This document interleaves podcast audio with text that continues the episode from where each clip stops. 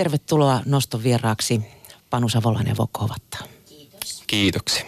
Miltä se nyt sitten tuntuu, kun tätäkin levyä on äänitetty live-taltioineista, niin kuulla se valmis kokonaisuus? Itse asiassa nyt just kuukauteen en ole kuunnellut, että me tehtiin tietenkin jälkitöitä ää, pitkään sen jälkeen, kun oltiin valikoitu kahdelta live-keikalta nämä biisit. Ja kuunneltiin silloin tarkkaan, että mikä kummaltakin keikalta.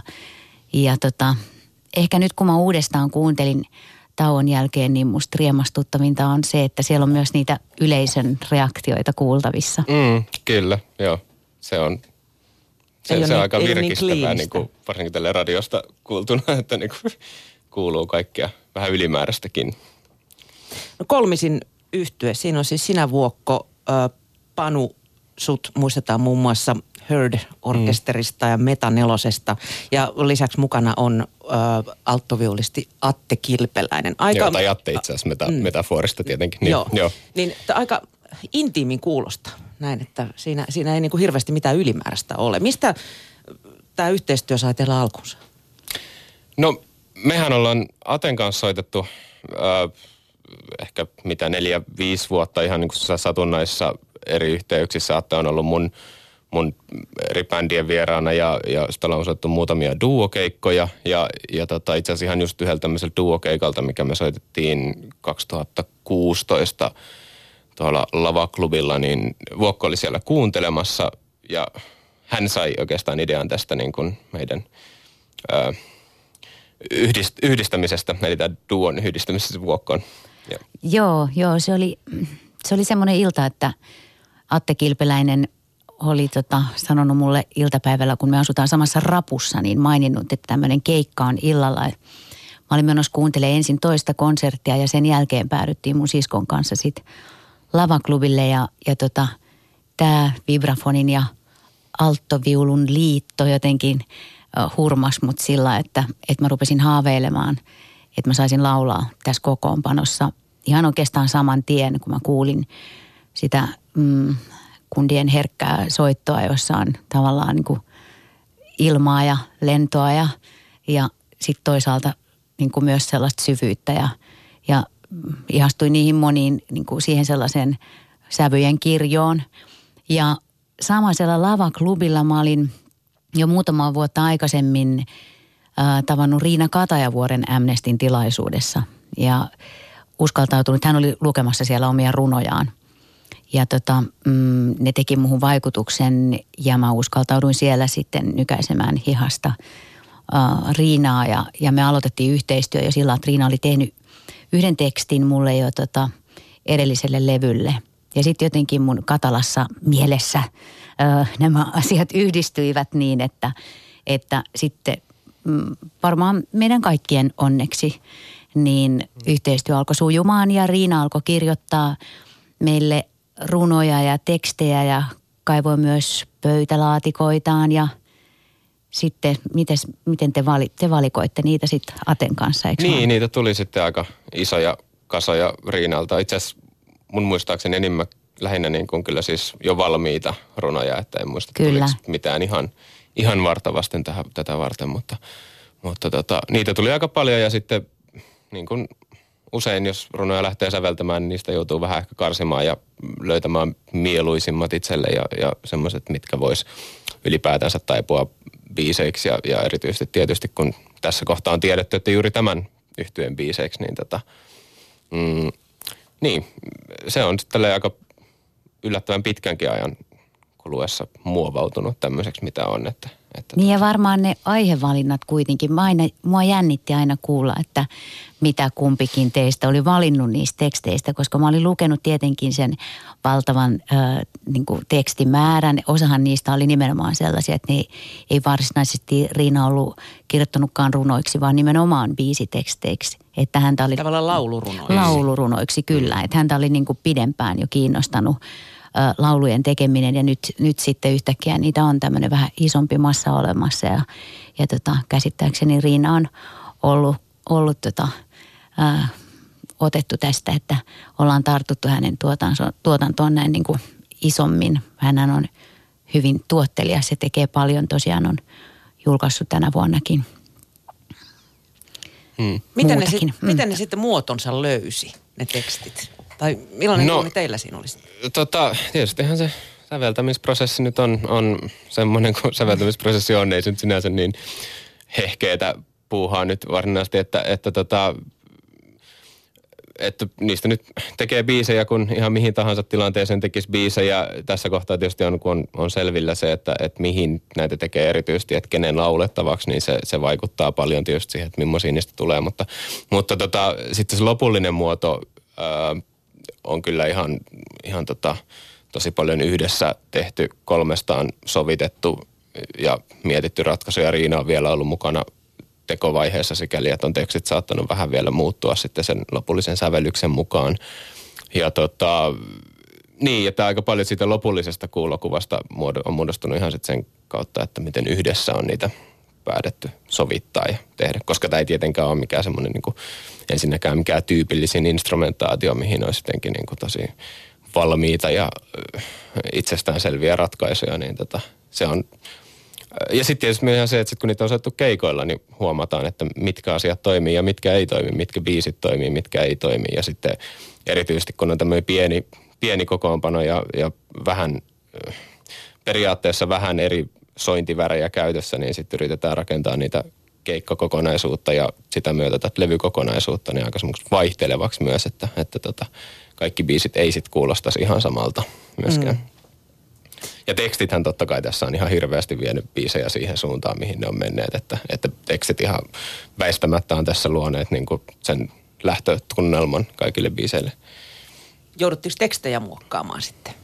No aika vähän. Joitain toiveita oli varmaan just sen takia, että ehkä sävellyksen muoto vaati jotakin pientä muutosta, mutta Riina on, on joustava mm. runoilija ja tekstintekijä siinä mielessä. Meillä on ollut ilo, että just me ollaan tehty – tai tehtiin pari semmoista vetäytymistä, että me oltiin tuolla ää, Muusikkojen liiton Viikkanissa tuolla Pohjan kunnassa. Oltiin muutama päivä sillä, että asetuttiin sen asian äärelle ja sitten ollaan oltu mun siirtola puutarhan mökillä pidetty pari kertaa leiriä, että se on ollut semmoinen mm, ää, niin kuin aika tärkeä osa sitä prosessia, että me ollaan rauhassa – saatu aina biisi kerralla niin kuin syventyä siihen, just, että mitä Panu tuossa sanoi, että mihin suuntaan se lähtee menemään. Ja kun Riina on ollut siinä mukana, niin hän on itse siinä harjoitusprosessin aikana voinut myös pohtia sitten omia haluamia muutoksia.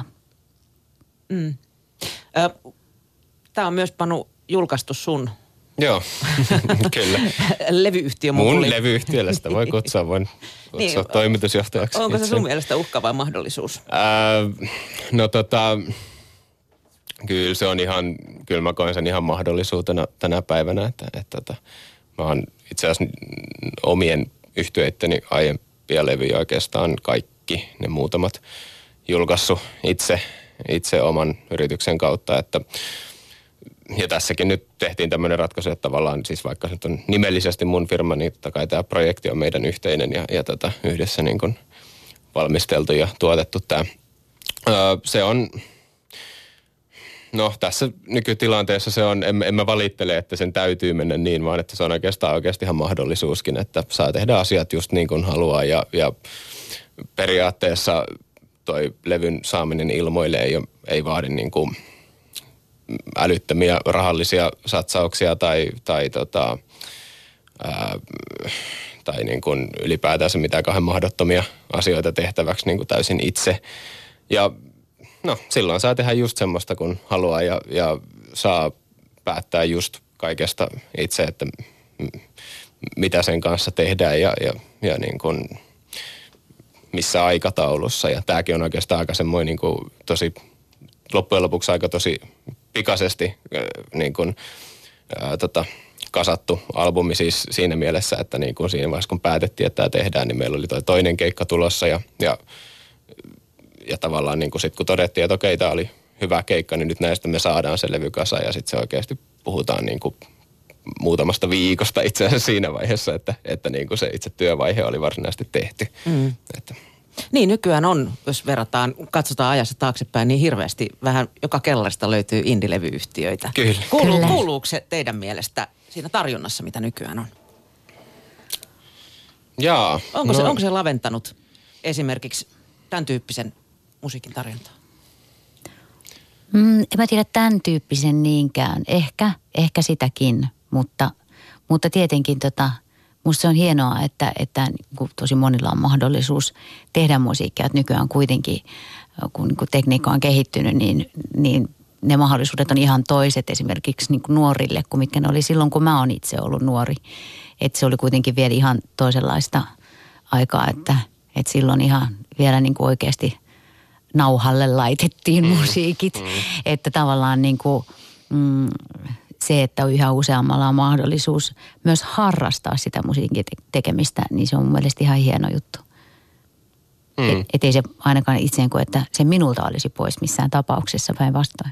Niin, kyllä se, se mahdollistaa ja, ja tota, mahdollistaa hyvin moninaisen, moninaisemman musiikin julkaisua tietysti, kun, kun sitä voi periaatteessa tehdä kuka vaan tietenkin.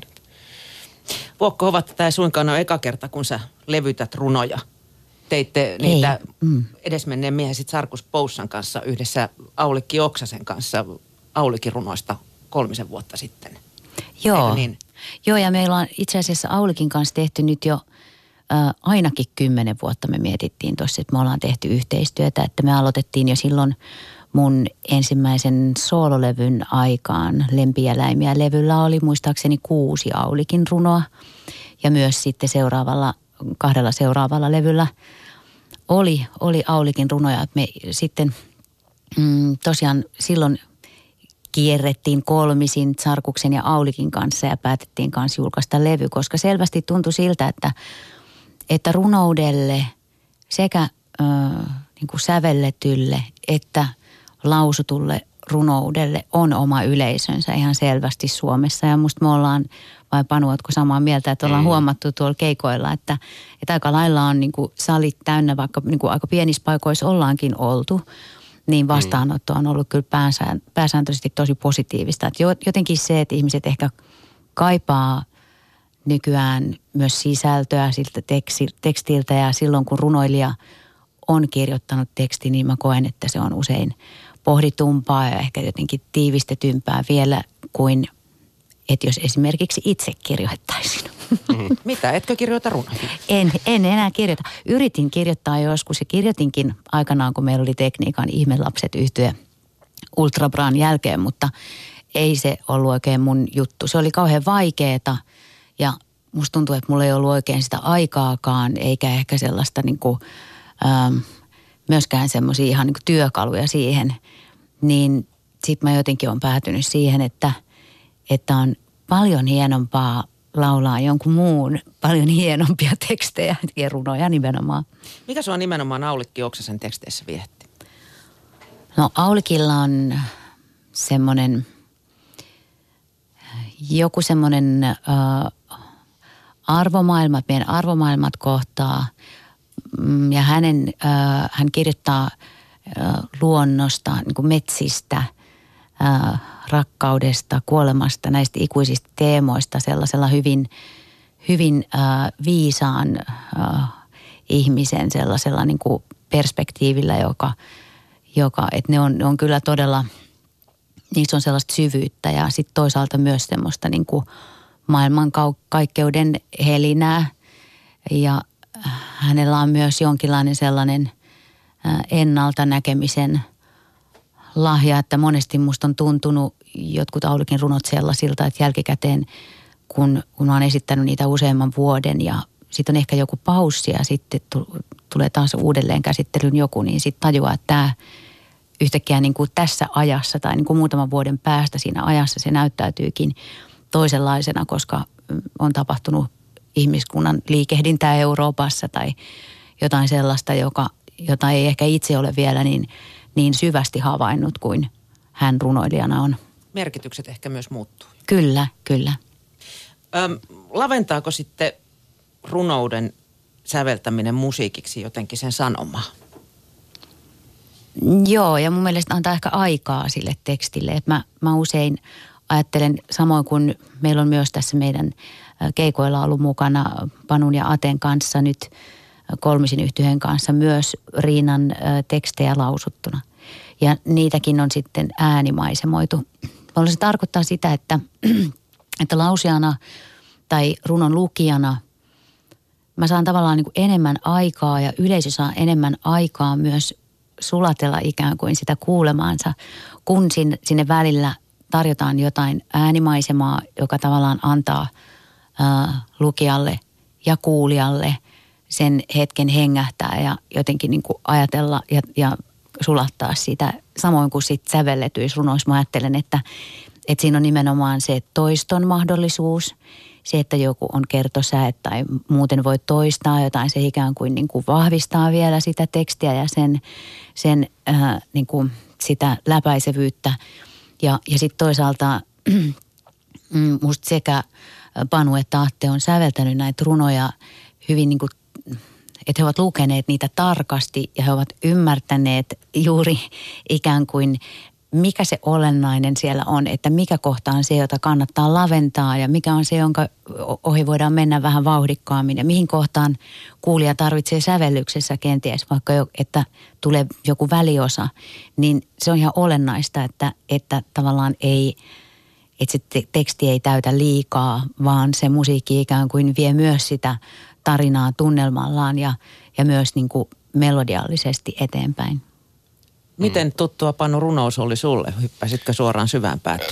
No joo, kyllä tämä aika uusi, uusi asia. Siis ennen tätä projektia säveltänyt ihan, ihan muutamia yksittäisiä yksittäisiä, tai ainakaan yksittäisiä silleen, että niitä olisi koskaan esitetty tekstin kanssa. Et sinänsä niin kuin, ää, tekstiin säveltäminen on itse asiassa ollut kyllä ihan munkin käyttämä keino ihan siis instrumentaalimusiikissakin sinänsä, että tekstihän on äärimmäisen niin kuin, tai tekstissähän ehkä säveltäjälle tietyllä tavalla tärkeintä on se rytmi, että miten, miten joku, joku teksti, kun se niin kuin ihan luonnostaan vaan lukee miettimättä sen kummempia, niin miten se teksti, miten se rytmi tavallaan asettuu. Ja sattumoisin sitten aika lailla kaikki hyvät melodiat, niin mä ainakin koen, että ne on aika puheenomaisia, vaikka niissä ei koskaan olisi mitään tekstiä, tekstiäkään mukana. Että, että tavallaan tekstiin säveltämällä, vaikka sitä tekstiä tosiaan ei tulisi koskaan laulettuna siinä, niin se, se on ihan olennainen keino saada semmoista hengittävyyttä ja, ja luontevaa rytmiä melodioihin ja muutenkin. Mutta tämä on ollut, tämä on ollut selkeästi isoin projekti, mihin mä oon säveltänyt, säveltänyt tota, runoihin runoista biisejä ja totta kai se on ollut siis ihan täysin uutta, uutta ja ihmeellistä ja opettanut tosi paljon. Ja, ja, tota, ja itse asiassa näistäkin on muutamia biisejä semmoisia, että kun ne on siihen tekstiin tehty, niin sitten on miettinyt jälkikäteen, että voisiko tämä jopa toimia instrumentaalibiisinäkin jossain muualla. Ja mm. ehkä voisi toimiakin. Niin, sulla on aika monipuolinen tausta kuitenkin mm. klassisessa musiikissa. Lisäksi sä oot jatsmuusikoiden lisäksi te- tehnyt ja teet yhteistyötä kansanmuusikkojen ja laulajien kanssa. Mm. Öm, koetko sä sen, että siitä on etua vai, vai niin kuin asettaako se sulle sitten tiettyjä rajoja? Ihan, ihan puhtaasti etua siis. Että mä oon itse miettinyt nyt tästä, kun just, oliko se viime viikolla, kun Helsingin Sanomat aika ylistävästi kirjoitti mun monipuolisuudesta ja sitten mietin just sitä, että tavallaan, että onko se niin kuin, et, et jotenkin mä en ole itse koskaan kokenut, että se monipuoli, että mä en ole mitenkään monipuolinen, vaan jotenkin mä oon kokenut, että tämä on se juttu, mitä mä teen. Että semmoisen juttu, mitä mä teen, ei ole ei ole pelkästään jatsmusiikin soittaminen vibrafonilla, vaan se juttu, mitä mä teen, on muun muassa sitä. Ja se on myös monenlaisen musiikin säveltämistä ja nimenomaan sen oman osaamisen, mitä mä nyt koen, että se on lähinnä ehkä niin kuin vibrafonin soitto, niin ehkä sen viemistä niin kuin erilaisiin eri kuvioihin, eri ihmisten kanssa soittamista ja, ja jos on monipuolisuutta, niin totta kai se on monipuolisuutta, mutta tavallaan mulle se on ihan vaan niin kuin luontaista itseä. niin kuin, että niin, kun ajattelee, että sitten toisaalta niin kuin klassista ja jatsia, mm. niin klassissa mennään mm. juuri niin kuin nuoteissa lukee niin. ja jatson taas sitä tai ihan Totta kai mulla on sitten, kun mä tuun eri, e, tavallaan vähän eri taustasta sille, että on pääsiosopiskellut jatsia, niin sitten siinä onkin just se, just se vapaus, että mun ei tarvi olla siellä klassisella puolella, niin, niin tota, mä voin soittaa väärin, koska aina voi, aina voi tota, sanoa, että se on sitten sitä jatsia. Mä oon jatsari. Niin, niin, niin. Aina saa vähän anteeksi. Mm. Ensimmäinen virhesointi on jatsia, toinen niin. on apuraha. Kyllä. Aivan. Näin, näin. Ja, ja se pitää sanoa tähän väliin vielä, että, että meillä alkaa ensi maanantaina Panunkaan yhteiset treenit teatterissa. Nimittäin, oot sä nyt ekaa kertaa Panu joo, teatterin olla, joo, kyllä. mulla on se, kun mä sanoin, että, että tota, jollekulle tämä meidän kolmisin yhtiö on vähän niin kuin pikkuperhe, kun me ollaan kierretty mm. tuolla niin kuin henkilöautolla ympäri mm, Suomea, niin nyt mulla on sellainen olo, että yksi perheenjäsen tulee meille kaupunginteatteriin. Meillä alo, alkaa toi kasva komisario Palmu ää, nimisen näytelmän harjoitukset ja siinä on bändi ja Timo Hietalan musa ja Panu on siinä sitten vibrafonistina. Kyllä. Housebändissä siellä. Joo, yes. joo. Mutta sä oot Panu, vetänyt myös Panorama-klubia mm. kansallisteatterissa. Kyllä. Ja joo. siis se on no, se, klubi, missä joku sitten muu muusikko vierailee joo, ja joo, soitatte. Joo, Et se on lähtenyt oikeastaan silleen, että meillä oli joka Hert-yhtyön kanssa, Hert-klubi, me oltiin siinä aina, tämä kyseinen trio oli niin kuin aina paikalla ja sitten oli yksi tai kaksi vierasta – jonka kanssa tehtiin jotain ja sitten ihan niin kuin vähän mietittiin aina etukäteen, että mitä heidän kanssa voisi tehdä. Ja, ja nyt sitten nyt muutaman vuoden ajan mulla on ollut, tai itse asiassa onko se jo neljän vuoden ajan, mulla on ollut siis nyt sitten yksin tämä Panorama-klubi, että vastaava idea, mutta mä oon, mutta mä oon yksin se ainoa vakkarimuusikko siinä ja sitten siinä on ollut yhdestä hetkinen viiteen asti vissiin niin kuin vieraita per kerta ja, ja, tota, ja siinä on oikeastaan just tämä idea, että haluaa, haluaa sitä omaa tekemistä viedä mahdollisimman niin kuin erilaisiin kuvioihin. Että siellä on ollut kaikkea kansanmusiikkiyhtiön JPPstä, viulisti Minna Pensolaa muun muassa, että, että tämmöistä aika niin kuin, ää, kaikkea semmoista, mikä tuntui jotenkuten, niin kuin, että, että oma osaaminen voisi tämmöisessä toimia ja itse voisi tykätä tehdä tämmöistä. Ja ennen kaikkea ihan siis puhtaasti ihan täysin itsekäs ajatus, että jos tykkää jonkun kollegan tekemisistä, niin että mä haluan soittaa ton kanssa ja sitten kysyy sen sinne ja olisi taitaa olla, kukaan ei ole muistaakseni vielä kieltäytynyt kutsusta. Aikatauluongelmia tietysti on ollut, mutta niin kuin kaikki on periaatteessa ollut toistaiseksi halukkaita tulla. Niin, tässä syksyn mittaan on, on tulossa muun muassa saksofonistia ja harmonikkataiteilijaa ja, ja Kyllä. ties ketä joo, sinne joo, klubille. Joo. No teillä on kaikilla varmaan enemmän hommaa kuin lääkärimäärää ja melkoiset aikataulut niin teatterin kuin musiikin ja kaiken muunkin puolella. Miten te olette saanut nämä aikataulut limitettyä yhteen?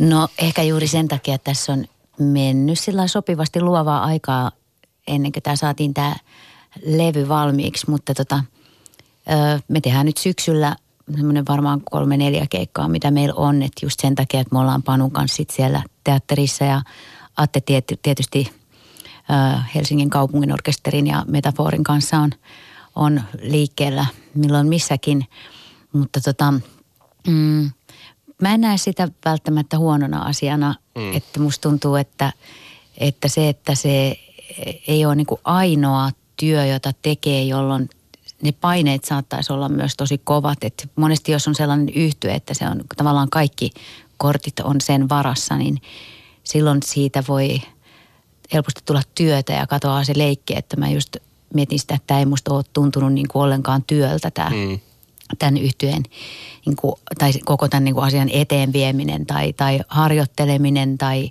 tai keikat, vaan että, että se on sellaista niin kuin elämistä ja hengittämistä yhdessä, jolloin mm, sitten ne ajat käytetään, mitä löydetään. Hmm. No syksyllä sä olet ymmärtääkseni Vuokko lähdössä myös hiukan kauemmas. Mä tulin sieltä jo. Ai, sä tulit sieltä jo? Mä tulin okay. Chilestä, joo.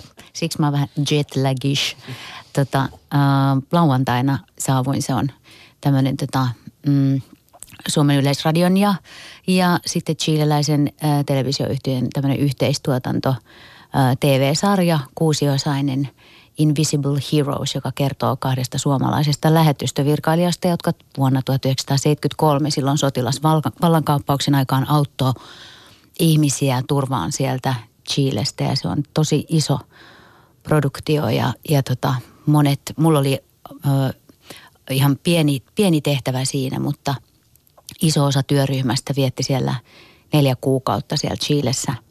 Että mä kävin kahteen otteeseen. Mä olin ensin ihan lyhyen, lyhyen pätkän ö, juhannuksena ja nyt sitten ö, mulla oli vaan mm, muutama kuvauspäivä, mutta mulla oli paussia siinä välissä, niin mä pidin sitten vähän lomaakin siellä ja sain nähdä Etelä-Amerikasta paitsi Chileä, niin myös Argentiinaa ja Uruguay. Tämä oli kyllä todella mielenkiintoinen reissu ja kun mä oon vasta just palannut, niin mä huomaan, että mä edelleen niin kuin käsittelen kaikkea sitä, mitä mä näin siellä, että, että jotenkin unissakin tulee vielä niitä asioita ja ihmisiä ja näkyjä, jotka on mm, hyvin erilaisia kuin mitä meillä täällä on. Että siellä ei kaikkialla ole ihan turvallista ja, ja äh, tuloerot on vielä rajummat kuin meillä täällä.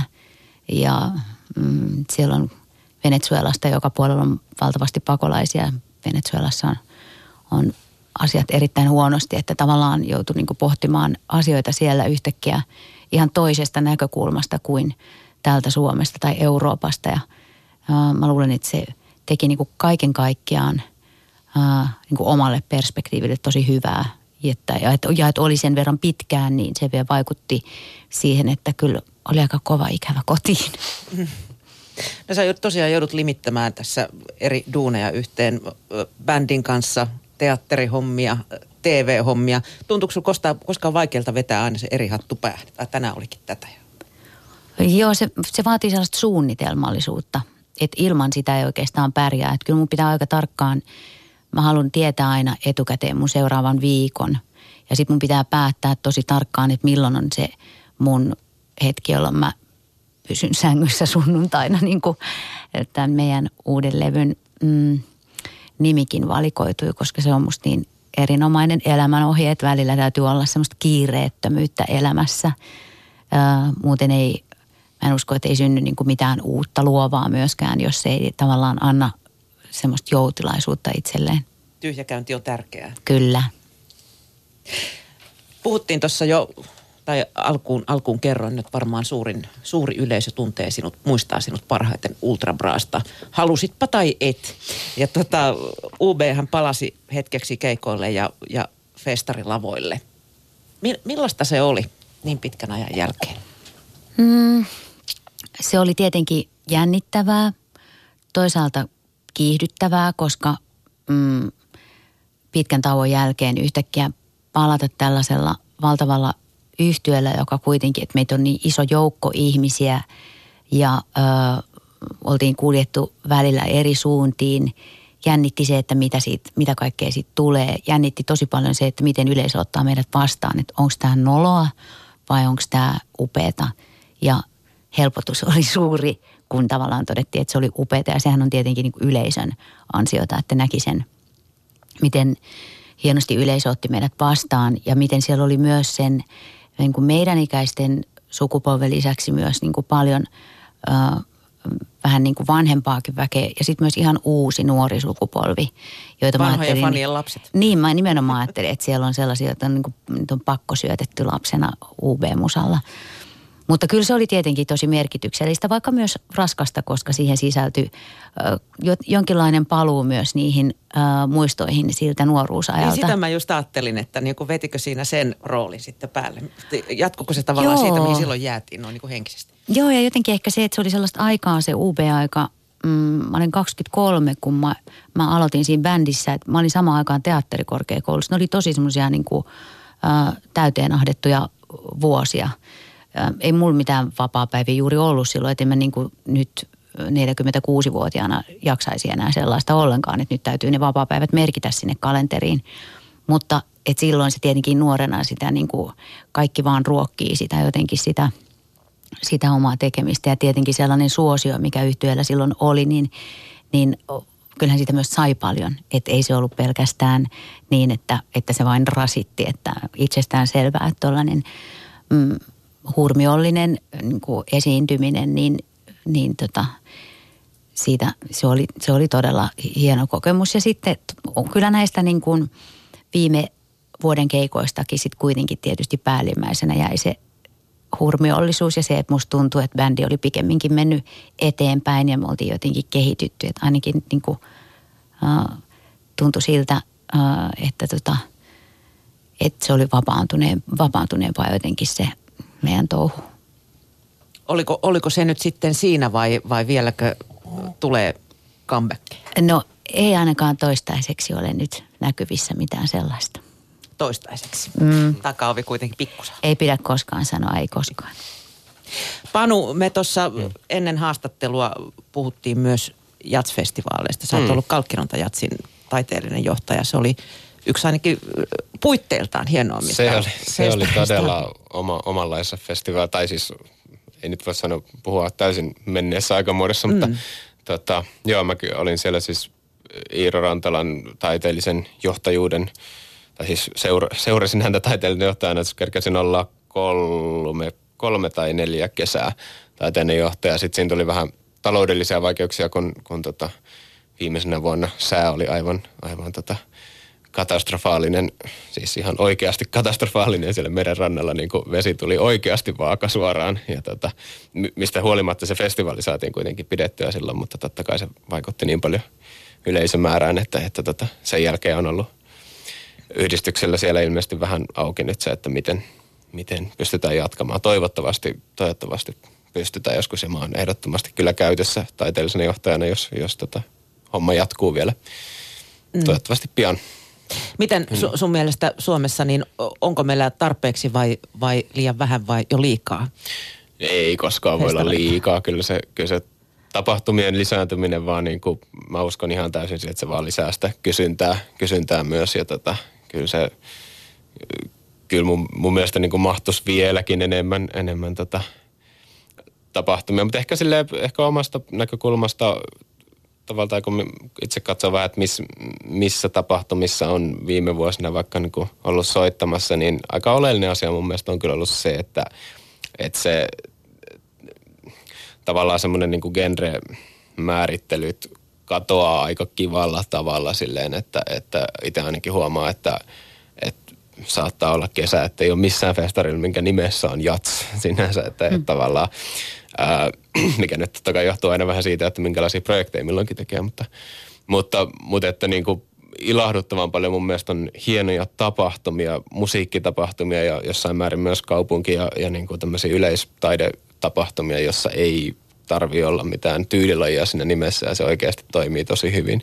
Kuin myös sitten niin kuin, varsinkin tämmöisiä, missä me ollaan joissain oltu nyt tälläkin bändillä, tämmöisiä niin kuin pääasiassa niin kuin kla- klassisen ja kamarimusiikkitapahtumia, missä on sitten niin kuin, voi olla iltoja, konsertteja, missä, missä ei olekaan ihan pelkästään tietynlaista kamarimusiikkia, vaan siellä voi olla vähän niin kuin jotain muutakin. Mä ehkä, mä, mä huomaan niin kuin siitä yleisöstä, mikä pääasiassa niillä keikoilla on, missä itse käy, että se, se istuu sille yleisöllekin tosi hyvin, että se on niin kuin, on ihan hirveästi semmoista yleisöä, jolla ei ole oikeasti sitä niin kuin tyylilajirajoituksia, vaan heillä on oikeasti se niin kuin tietynlainen laadun, laadurajoitus kyllä tavallaan, niin kuin, että, että odotetaan korkeatasosta niin kuin tekemistä, mutta se ei ole niin justi, onko se jatsia tai tämmöistä laulella musiikkia vai ihan klassista musiikkia, vaan että niin kuin, ja nimenomaan ehkä se, että on tapahtumia, missä, minne ihmiset saapuu kuuntelemaan sitä musiikkia ihan, ihan puhtaasti.